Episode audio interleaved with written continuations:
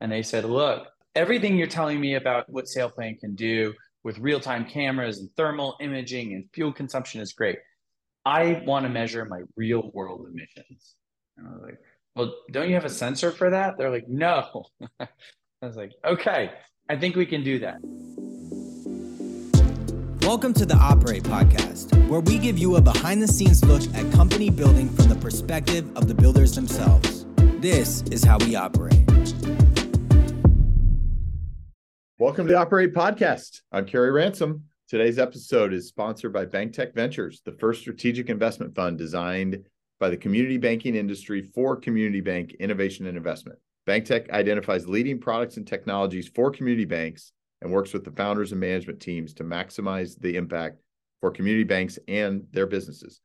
If you're a bank looking to innovate and invest in the future, or a founder who wants to work with community banks, reach out to BankTech Ventures at banktechventures.com. My guest today is a fantastic entrepreneur, Jacob Ruytenbeek. He is the founder and CEO of SailPlan. It's a startup in the commercial maritime industry. Definitely not an area that I have historically had much expertise in, but thanks to Jacob, I have learned a tremendous amount about that in the last couple years. Uh, their primary solution today measures, manages, and ultimately will help optimize emissions for some of the largest ships in the world.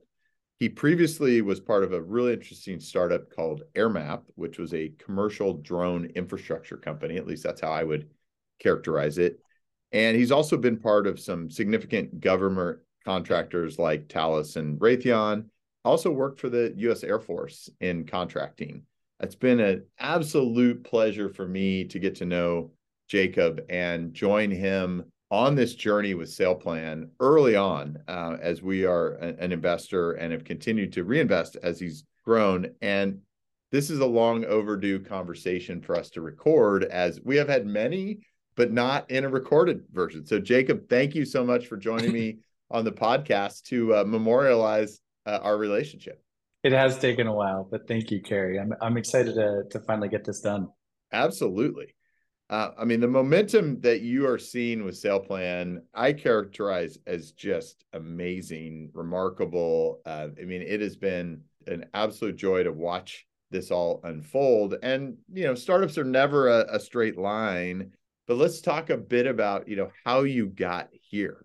Let's go back to the inception. You know, how did this thing get started at SailPlan?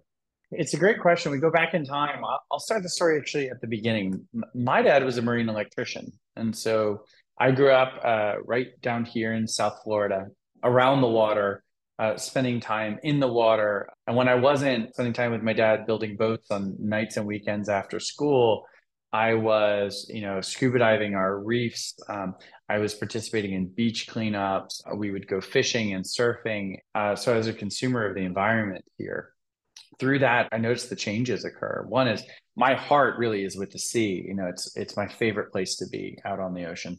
I, you know, I couldn't help but see the microplastics and the plastic pollution that are accumulating on our beaches. I saw the uh, devastating impact of trash piling up on the reefs you can see the the lack of fish here. Like I was actually just out yesterday briefly uh, for a swim, and there's no fish. The fish are gone. Um, you know, which it's overfished. The fish population is decimated. When you look back, you can see these changes forming all the way back to my childhood. And my love of the sea drove me to really want to be a part of the solution in this industry. Uh, my career path took me in a wildly different uh, place, though.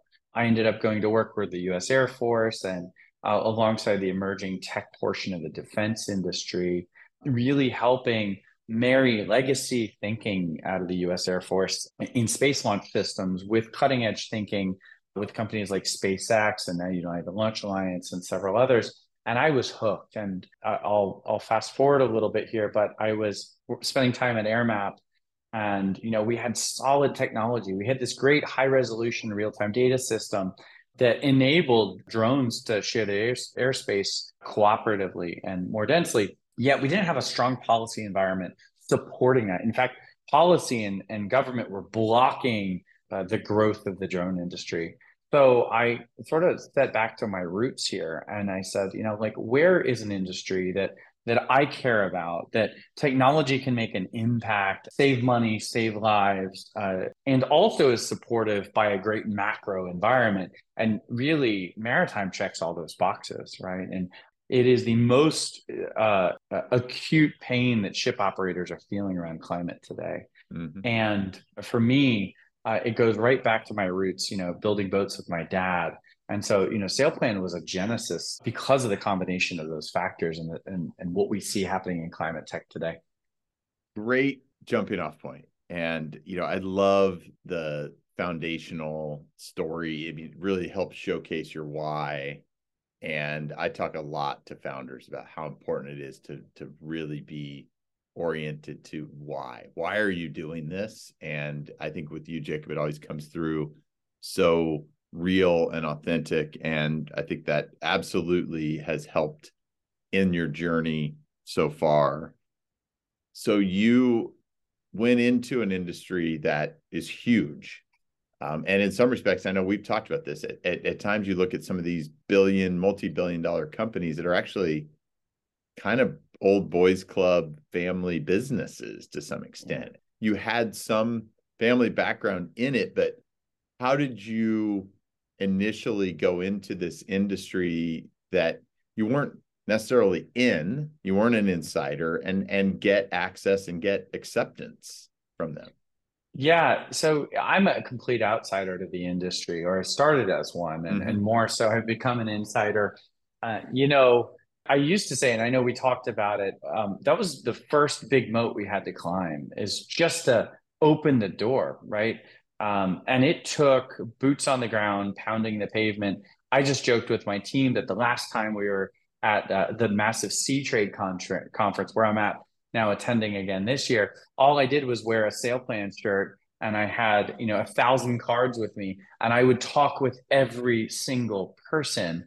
Uh, not only that, I cold called the CEO and everybody that could get at every shipping company uh, on my target list until somebody just listened and responded and my success rate was horrible. You know, it was it was it was it was horrible, but it worked. Right? It was persistence. It was paying off. Um, people saw the passion. It was genuine. I was an outsider, but I acknowledged I was an outsider, which is a big piece of this. I wasn't trying to pretend that I had been an insider the whole mm. time. Mm. I also equipped myself with people who were insiders, and actually that goes back to SailPlan's roots. We um, pride ourselves on on having one foot inside tech and one foot inside maritime. So um, when we build out our, uh, our, our teams, we always have an eye on not only um, uh, bringing uh, kind of the best minds in engineering uh, and op- ops and customer success, but also ensuring that we're bringing people from industry who not only can open up their networks and their doors, but can cross pollinate ideas with each other. Mm. And their, you know, SailPlan today has over 100 years, I believe, of experience within our team members in maritime mm. across oil and gas and offshore operations, commercial shipping, cruise, and others. Um, and not only that, some of our uh, uh, advisors and our uh, consulting uh, team members are some of the biggest names in the industry who are now really living and breathing uh, the SailPlan brand. And that's been kind of that driver to penetrate these legacy industries for us um, from from somebody who while I have a passion for the water and grew up on boats, it's a it's a far cry from working on ships. I, I think that's so instructive for other entrepreneurs who are trying to go into a vertical market of some kind is to find that right balance between the outside disruptive thinking and the inside knowledge um, because you ultimately have to get things done. And sometimes it feels like we have to have totally outsider or yeah. totally insider. I think it is that balance that you've struck that has really been compelling and, and probably a great lesson for other founders that are trying to do similar types of change within a, uh, an, an existing market. It is, and you know, I'm glad you bring that up because you know one of the biggest criticisms of SailPlan when we were trying to raise uh, our first capital uh, was, well, you you know, you're you're not you're, you're not the right team. You're, you're you're there's there's maritime people here, and you know, consistently, I have this very firmly held belief that that's actually the enabler. Like that moat mm-hmm. was strong. Uh, uh, pure tech companies bounce off this industry like nobody's business. They go, they they're over before they start. And you know, we had the foresight to say, it's yes, we have new ideas, but if you they're so new and innovative, and you can't speak the language, and you can't build bridges with people who have done the work for years, uh, you'll never get anywhere. And I, I, think we've proven that's true. I totally agree. Well, let, us go back to that too. And uh, you know, like when we first met, Jacob, I, you know, I as I said earlier, like I didn't know much about the commercial maritime industry other than it's enormous yeah. and it seems like a, a not very technology enabled one. And i just remember you sharing all these things you were learning through these conversations along the way. And you know when we first were compelled to get involved and to invest in you you didn't have a commercial product in market yet. You didn't have contracts. You didn't have revenue, but somehow we believed you were going to figure it out. And I, mean, I think it was through a whole series of conversations and and progress. But looking back on that from your perspective, what what do you feel like you did that created that confidence that we started to have and others started to have to to really get behind you and your team? I think um, we demonstrated that we knew enough about the industry that's more than a Google search, uh, or, or, these days just a you know a Chat GPT. Um, we spent time with customers. We really learned their pain points, and we didn't just take uh, you know our solution that we had in mind and mold it onto a, a problem to you know pretend we had product market fit. We build based on what we hear from our customers. Um, there's a there's a few data points, and then there's the trend, and you can eventually see that signal in the noise if you spend enough time with customers and just listen. Um, when we presented some new ideas to customers, you know, early on before they were actually paying customers, uh, they talked to us about their challenges, and you know, we thought we were going to go tackle safety mm. and uh, vessel optimization generally, which sounds great when we're talking about it and thinking about it, but in their mind, efficiency is this ambiguous target that is just talked about in the industry, not really a, a key metric but needed to be more acute and be mm-hmm. more precise. And by spending time with customers, we eventually owned in on what they thought of when they thought of efficiency. Uh, efficiency. You know, I think I think the other thing we've we established credibility on was we had a big vision, but we we're making meaningful progress towards that vision. Um, both in terms of customer conversations and, and starting to accelerate those customers toward commercial relationships and pilot relationships and all those things that start really early stage startups do.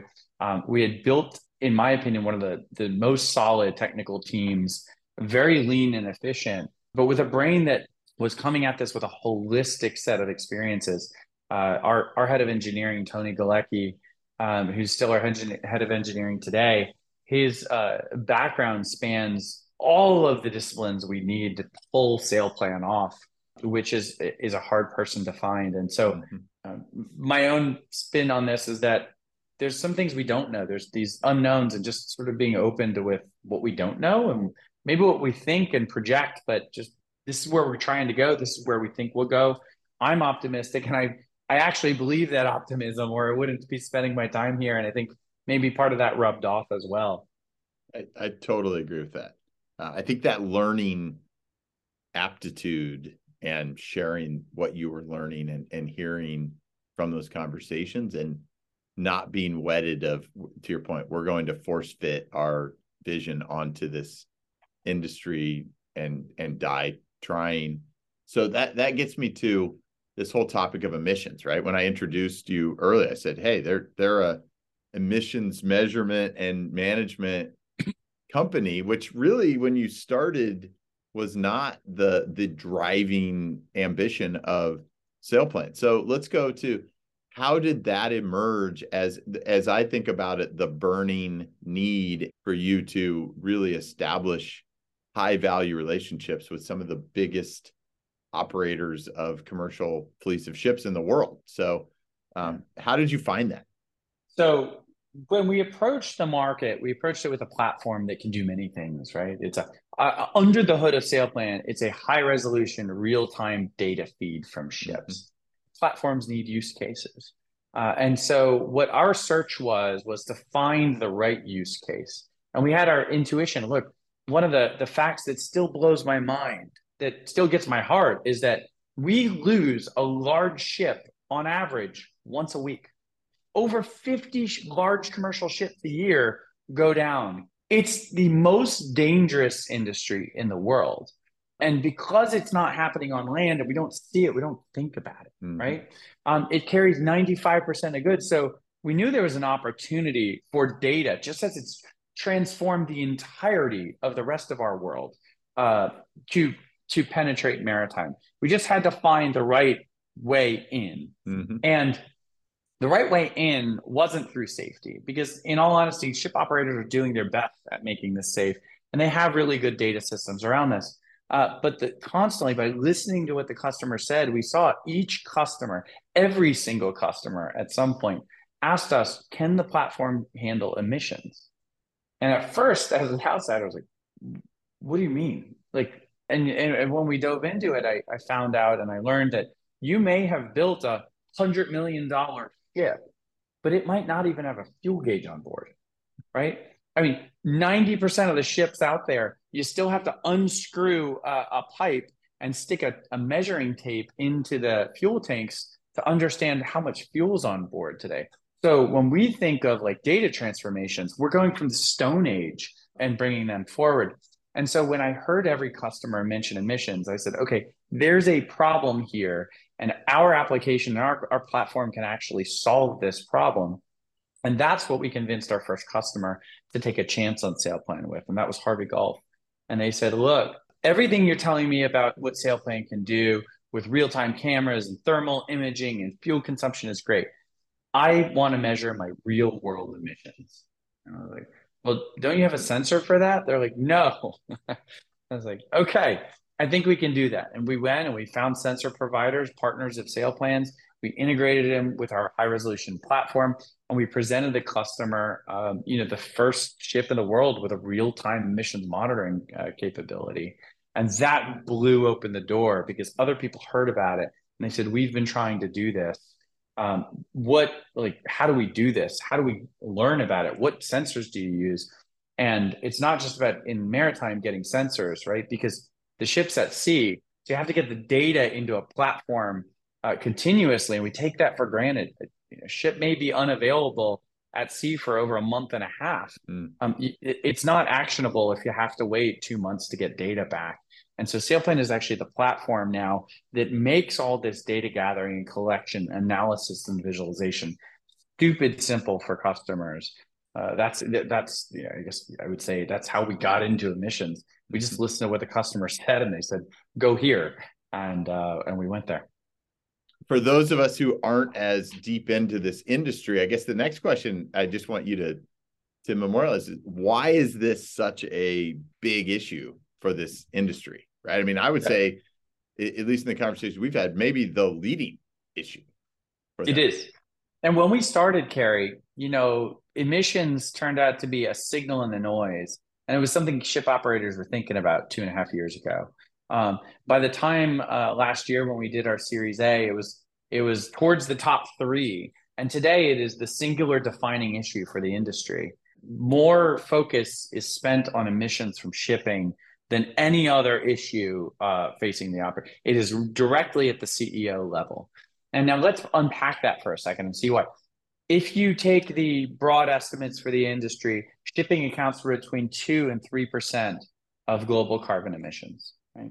It's absolutely enormous for what it is. And tackling this problem is a little bit different than tackling cars. The life cycle of a ship can last 25 years, mm-hmm. right? So it's not that we can just simply electrify everything and be done tomorrow. So the ships we have with us, even the ships we're building in the next five years, are going to be here for the you know generations to come. So we have to handle what we have now, these legacy engines burning fossil fuels, and we have to find ways to make them more efficient and then add data around that. And only high resolution data can help you really solve these problems. If you don't have data feeds and you don't have sensors providing data from chips, the best you got is garbage in, garbage out model. Mm-hmm. Now, go down a level from there. We, we understand the size of this problem, two to 3% of global emissions. the uh, IMO, who regulates international shipping, it's a part of the United Nations, has actually recently implemented um, new rules for ships that took effect this year, and more will take effect uh, later this year. The first is every ship in the world, uh, every large ship now gets a letter grade based on its carbon performance. Mm. And uh, so you may say, so what? They get a letter grade. Well, actually, charters are taking these letter grades into account. Passengers on cruise ships want to know what the letter grade of the ship is. So if you can show your customers that you're doing better than other ships, you have a competitive advantage in the charter market or for cruise ships in the passenger market, right? People want to do the right thing. And so people are competing shipping now based on carbon performance. And ships are expensive. They're laden with mortgages and financing. And the biggest banks in the world have signed on to the Poseidon principles, which say that the, um, the data from these, uh, these carbon report cards can be used in ship financing decisions. So you can actually have ratcheting mortgages now based on um, how well you're doing against this uh, report card. And you get renewed every year. And that score gets harder to meet every year for the next several years. So it means the number one issue defining them. And I'll, I'll just say one more thing here is that later this year, direct carbon ca- taxation at scale becomes a reality for the shipping world this puts you know commercial shipping uh, in focus because it's an existential threat to many ship operators. We're going to take the effectively take the cost of fuel from about seven hundred dollars per ton up to a thousand dollars per mm. ton. It, consumers like you and I who buy a pair of Nikes are going to be feeling this. So ship operators need to mitigate this, and SailPlan's technology actually helps them reduce their reportable CO2 and actually just optimize their operations. So not only can they reduce their actual um, CO2, but also improve their overall emissions footprint. Because while we talk a lot about CO2, what really matters is methane, right? Is um, a particulate matter, the stuff that comes out of the engines that we breathe in uh, that makes it sick and causes cancer. It's CO2, it's nitrous oxides it's the full gamut of, of, of, harmful pollutants and greenhouse gases that come out of these engines. And SailPlan has a role to play in reducing all of those for our customers. So clarifying, I'm sure for you too, as a founder, to see this clear solution to a very tangible and economically clear problem that you're you're solving that that kind of you know it ripples all throughout uh, the the world, right? As you said, like it even would help normalize prices that that we pay for things that are moved about the it world. Will.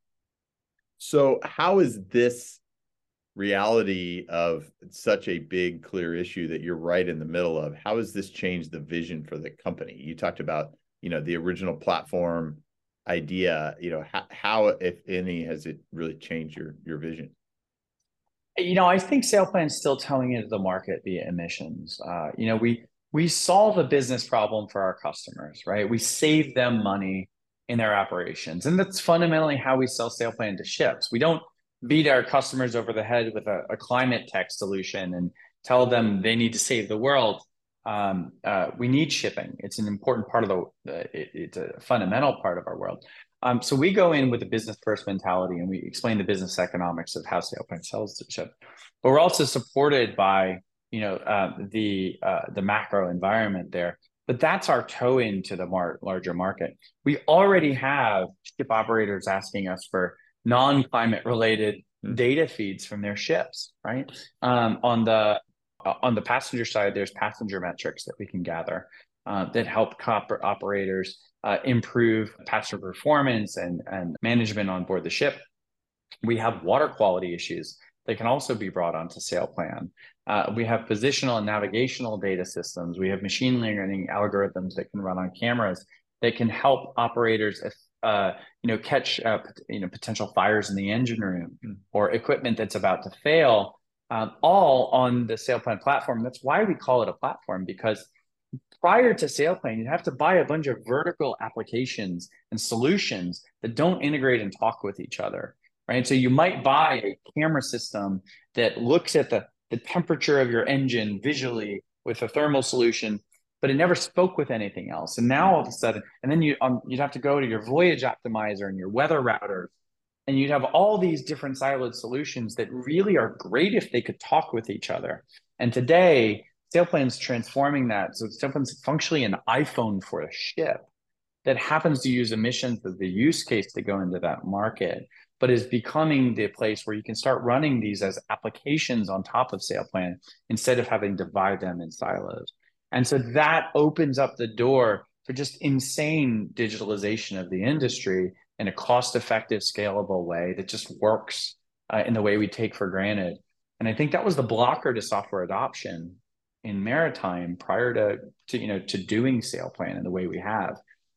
I think the market's ready for it. So I think you know over the next several years we're going to grow not only through maritime um, into the data that we can collect and advise uh, and and only you know resell to improve ship transportation.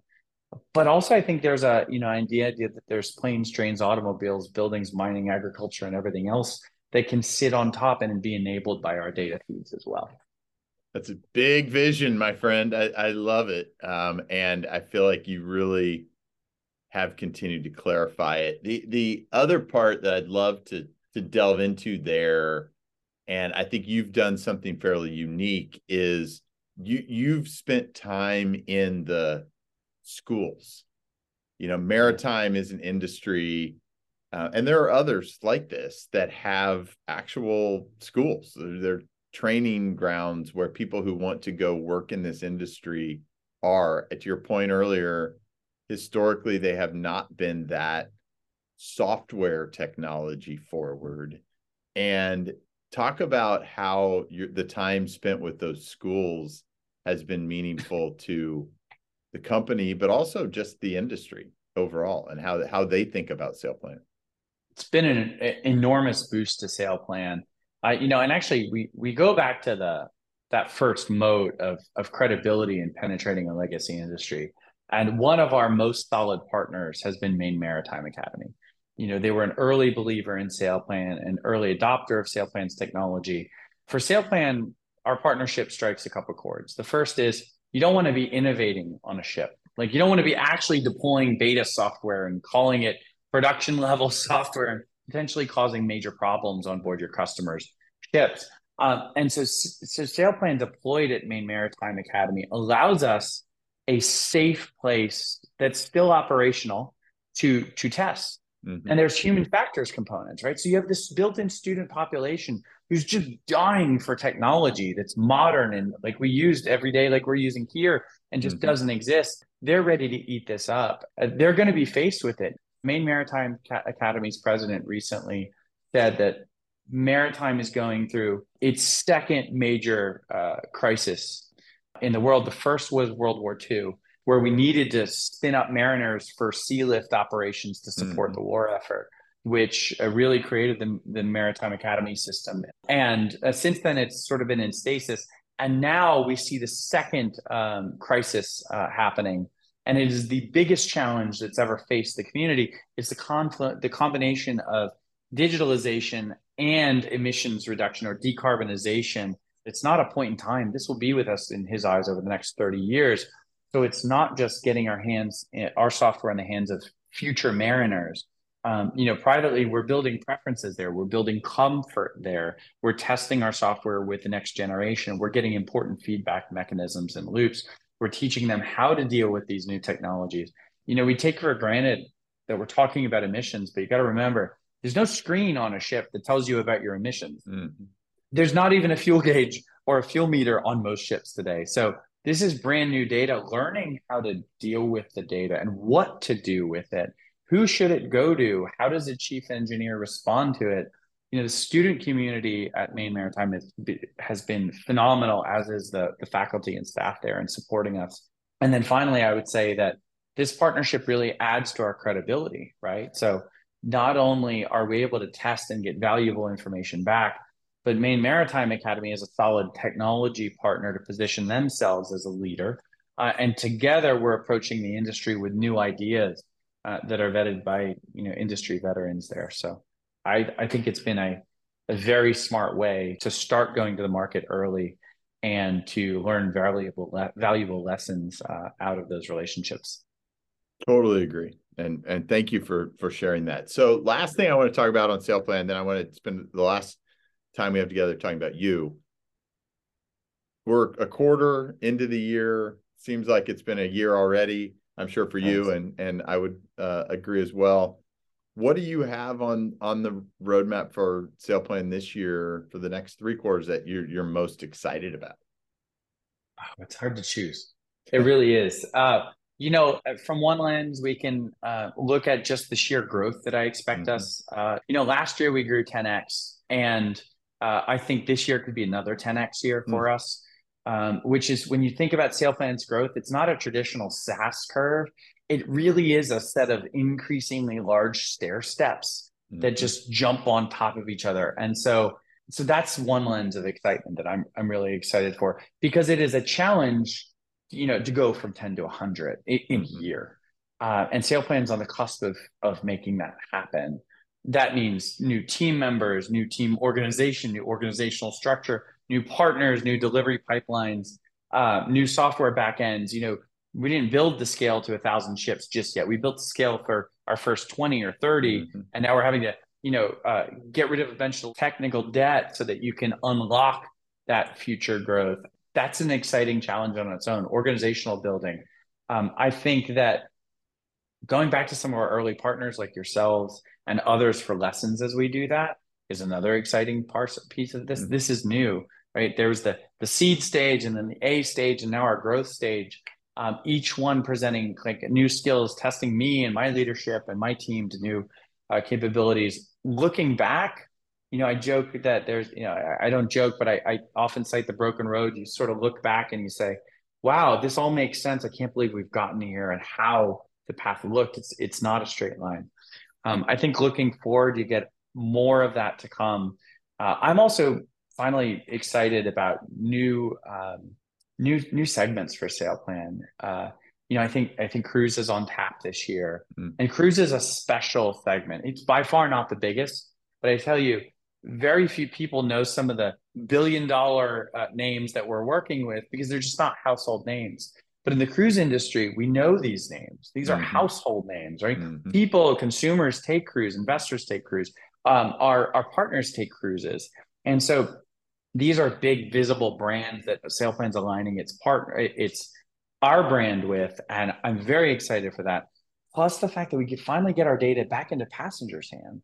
Mm. You know, now through SailPlan's data, I, I talked with some of our cruise partners about enabling apps to show customers not just what you burned or what did you generate, but what did you save. Let's mm-hmm. show a customer that by taking this ship, they've actually reduced their emissions versus taking another ship. And that's a fundamentally different way of thinking about emissions and cruising. You know, while I can talk about the other segments, I'm excited about that. And I think the final thing I'd mention here, if, there, if there's three good things come in threes sometimes. So uh, we recently expanded to Europe uh, in Q4 of last year. Uh, we dipped our toe in the water and we're pouring fuel on the fire in Europe because it's been great. We have great partnerships out there, great leadership out there and we're going to be reinvesting in that leadership to continue you know to continue our growth there. So a lot to look forward to this year. Absolutely. Well i think th- this is a great place to transition to to you as founder as leader. Um, you're you're on this journey and uh, it's just so i always enjoy our conversations because you are so introspective and open and frankly humble about uh, the, this experience and and what you're doing and and I think it just makes that it that much more enjoyable and fun to be a, a partner with you like we are. So you you kicked this thing off before the pandemic started. What is the last three years? I mean, we're at that kind of three years. It's amazing. Uh, the world is different. How we think is different. What have these last three years really taught you about building a, a startup? Oh gosh. Um, have a great support network is one of those things that a lot of people say it, and I think a lot of people mean it. I know when I say it, it comes directly from the heart that I'm so glad I've done this. It's been a wild ride in directions I've never in, anticipated possible, mm-hmm. but I couldn't actually do it alone. the the support network I have, both in the investors that I have who support us and offer insights that are really useful. They open up networks to uh, people that I never would have been able to connect with, and you can play that you know phone tag game through the network and get in touch with anybody um, uh, through networks. Uh, going down to my wife and my family, mm. who I remember the first conversation with my wife about starting SailPlan. You know, I had told her, um, "Hey, listen, I know we just moved into a new house five days ago, uh, but and we, you know the, the the paint's not dry and the kitchen's a mess." But I'd like to quit my job and start this company called SailPlan, and I've sort of been working on it quietly for the past couple months. And surprise, and uh, you know, having her not say no. You know, her her response was, you know, it's just a house. So um, let's do it. Like I'd rather you not look back and say, I wish I did.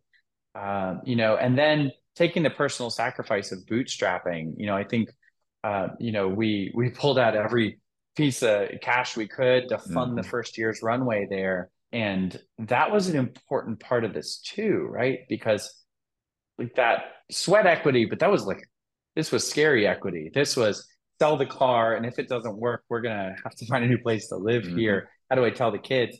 Um, it's a good driving force to make this work as well. Um, since then, you know, we've obviously grown, but you, you talk about the pandemic, being able to pivot quickly and and respond without overreacting. And and I cite the, the pandemic. It was it was you know it started sort of as we were starting SailPlan right after I'd quit the job and and done this and said, all right, we're we're in this. You know, I find out that um, we now have this a, a potentially existential problem on our hands, and I'm like, well, this isn't good. But you know, rather than overreacting, you sit back and you analyze the situation, and turns out from SailPlan's perspective, it lowered our transaction costs. I don't know that we could have done SailPlan without the pandemic mm. in the way we did, because I could Zoom anybody in the world. Mm-hmm. I could get on, and all of a sudden that was customary. Now in the legacy industry, it wasn't. So my transaction costs went to the, through the floor. I was able to do ten meetings a day instead of one a week. And so um, all of a sudden we were able to go faster. We were able to think differently. And I think that actually was one of the the reasons we succeeded so early on, um, uh, instead of being kind of stymied by this uh, this challenge. I think constantly looking at uh, the support network, leaning on people for new ideas, learning, looking to our customers, and um, and finally trying to seize opportunities where people see problems um, or challenges has just been one of our core strengths in doing that. Such great insights. Couple last questions. So, for you as a entrepreneur, technologist, leader, how do you continue to keep yourself sharp? I talk to folks like you.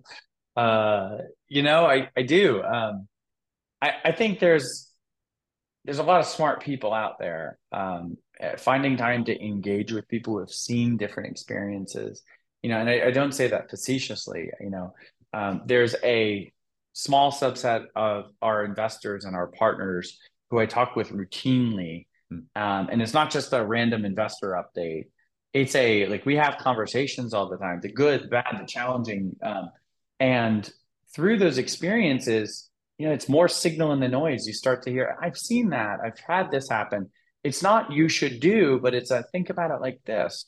Um, and so you know that's a really empowering like it's a, it's a superpower to be able to tap that network and those those experiences. And i i really mean it as a strategic application the recurring conversations, the recurring outreach is way more important, in my opinion, than the tactical, hey, I need an extra hire here, or what have you done in this?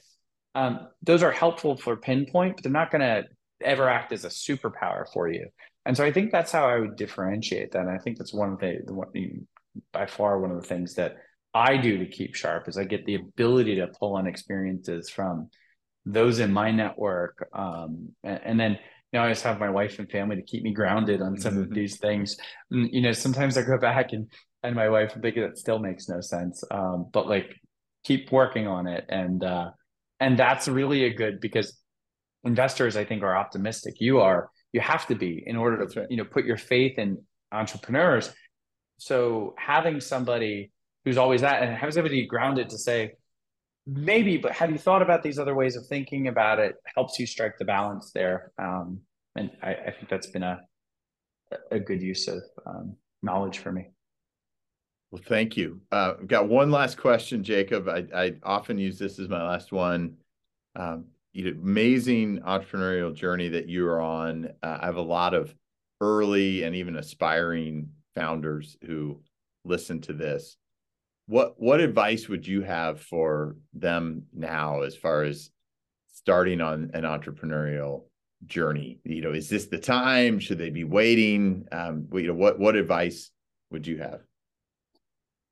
The um, I, I don't think it's about a time issue. You know, mm-hmm. uh, if we talked a year ago, capital was really easy to raise, and mm-hmm. uh, now it's much harder to raise, even when things are going great. Uh, but nonetheless, I don't think that should be the driving force. I think if there's um, passion and the the factors that support your business are there, then it's time to start your business. Um, go do it, whether it's a business or project or uh, or some other thing. Like, look at the situation. Don't let some abstract timing uh, decide your fate here. You know, a lot of people can overanalyze this and wait, and you may miss your opportunity, and you never get it back, right?